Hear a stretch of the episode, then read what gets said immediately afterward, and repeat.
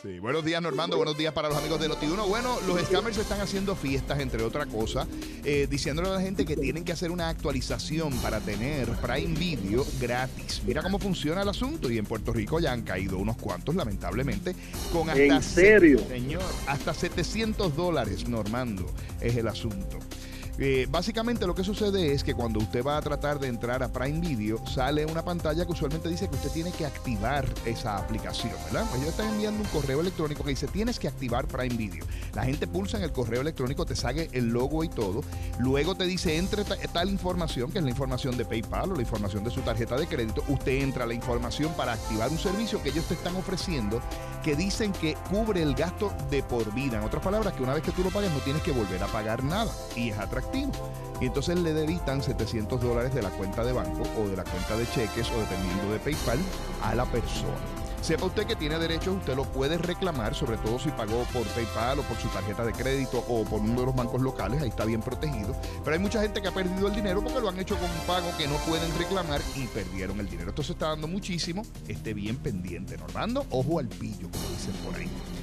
Oye, y que hablan en un tono tan convincente que, que la gente empieza dudando al principio y los envuelven en la historia y caen. Eso es así. Lo que hay que tener como clave es que si lo obligan a llamar a un número 800, ya usted sabe que es que posiblemente le están haciendo fraude. A un número 800 para, para activar, porque los números 800 son seguros, pero es que le, lo obliguen a usted a un número 800 para activar. Ya ahí entonces estamos entrando en fraude y hay que tener mucho, pero mucho cuidado.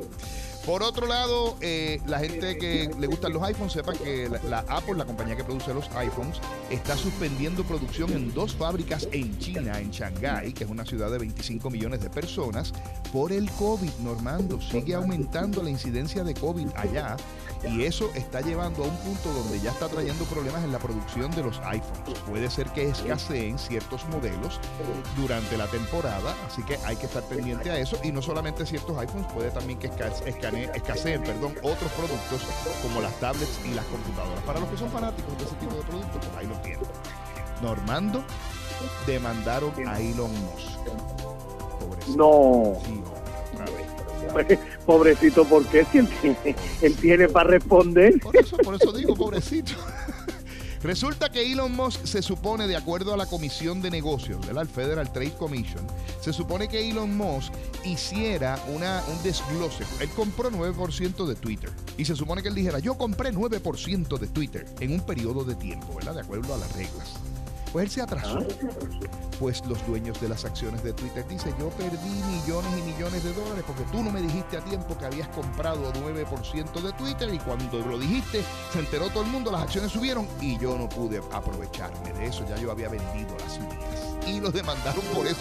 una cosa como y eso, ah, me, perdí yo ahora. ¿Y se puede dar ese privilegio para esas personas, este otro? De acuerdo a la Comisión Federal de Comunicaciones, eh, reclaman los inversores, perdón, los inversionistas, inversionistas reclaman que el, la acción de Twitter subió un 27%. ¿Y qué se supone que Elon Musk dijera entre marzo 24 y abril 4? ¿verdad? Antes de eso dijera, yo compré acciones. Y los primeros que se enteran son los inversionistas y entonces ahí se aguantan, ¿verdad? No, no se enteran mucho antes que la gente, se enteran más o menos igual.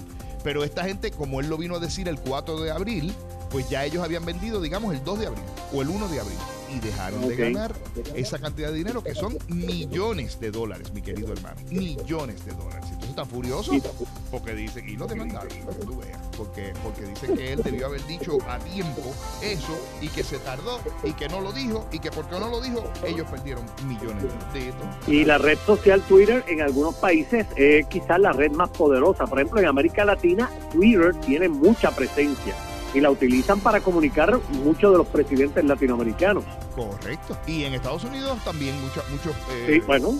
Donald Trump es Don Trump. Don Trump, exacto. La hizo famosa Trump. Correcto. Normando, la policía ve este carro que vas mandado, prenden la sirena, ¡uh! lo detienen. Y cuando llega no había nadie guiando el carro. Era un carro que se manejaba solo. ¿En serio? Y ahora los policías no saben qué hacer. Sí, los carros autónomos, que tú sabes que en San Francisco los están probando por todas partes y los están probando a diestra y siniestra por todos los lugares, pues ahora la policía no sabe qué hacer. ¿Qué usted hace como policía si usted detiene un automóvil que no tiene chofer? ¿Cómo hacemos? ¿A quién le damos el ticket? Y se ha formado el lío del siglo y entonces ahora están tratando de rehacer la ley para ver si el ticket se lo van a dar al que fabricó el carro, al que es dueño del carro pero lo mandó a guiar, a que, o al pasajero. O al, pues, exacto, está el pasajero, pues imagínate tú, pues, pues tú sabes, ahora no se sabe, Normando, está el lío montado. Normando había un mendigo que se llamaba Alvira. Todas, todos los días había un caballero que pasaba donde se sentaba el mendigo a pedir su limosna, que se llamaba Mente Maestra. Ah, muy bien. Y entonces Mente Maestra todas las semanas pasaba y le daba cinco pesitos. Y cinco pesitos la otra semana. Y de momento dejó de darle los cinco pesitos y le dio cuatro pesitos. Y pasaron dos semanas y cuatro pesitos. Y a la quinta semana le da tres pesitos. Y pasaron dos semanas y tres pesitos. Y a la sexta semana le da dos pesitos. Y dos pesitos y dos pesitos. Y de momento, un pesito. Y le dice el mendigo, para, para, para, chico, yo he hecho algo malo, yo te he ofendido a ti. Porque tú primero me dabas cinco dólares, después cuatro, después tres, después dos y ahora me estás dando uno. Y le dice él, pues chico, es que tú sabes que son las cosas. Mira, yo me casé, compré un carro, tengo hijos ahora. Y le dice, ah, ahora qué lindo, estás manteniendo a tu familia con los chavos míos. ¡Ay, Otto! Normando, buen fin de semana porque no te veo, pero que tengas un excelente fin de semana largo y los amigos de, de Noti1 también. Ya esta semana la calle está bastante tranquila, parece que hay mucha gente cogiendo vacaciones y nos escuchamos Dios mediante porque sí hay programa el sábado del sábado y el domingo de la Semana Santa. Hay programa en Al Día con Otto de 9 a 10 de la mañana allá en Salsón y nos vemos nuevamente aquí el lunes en Noti1.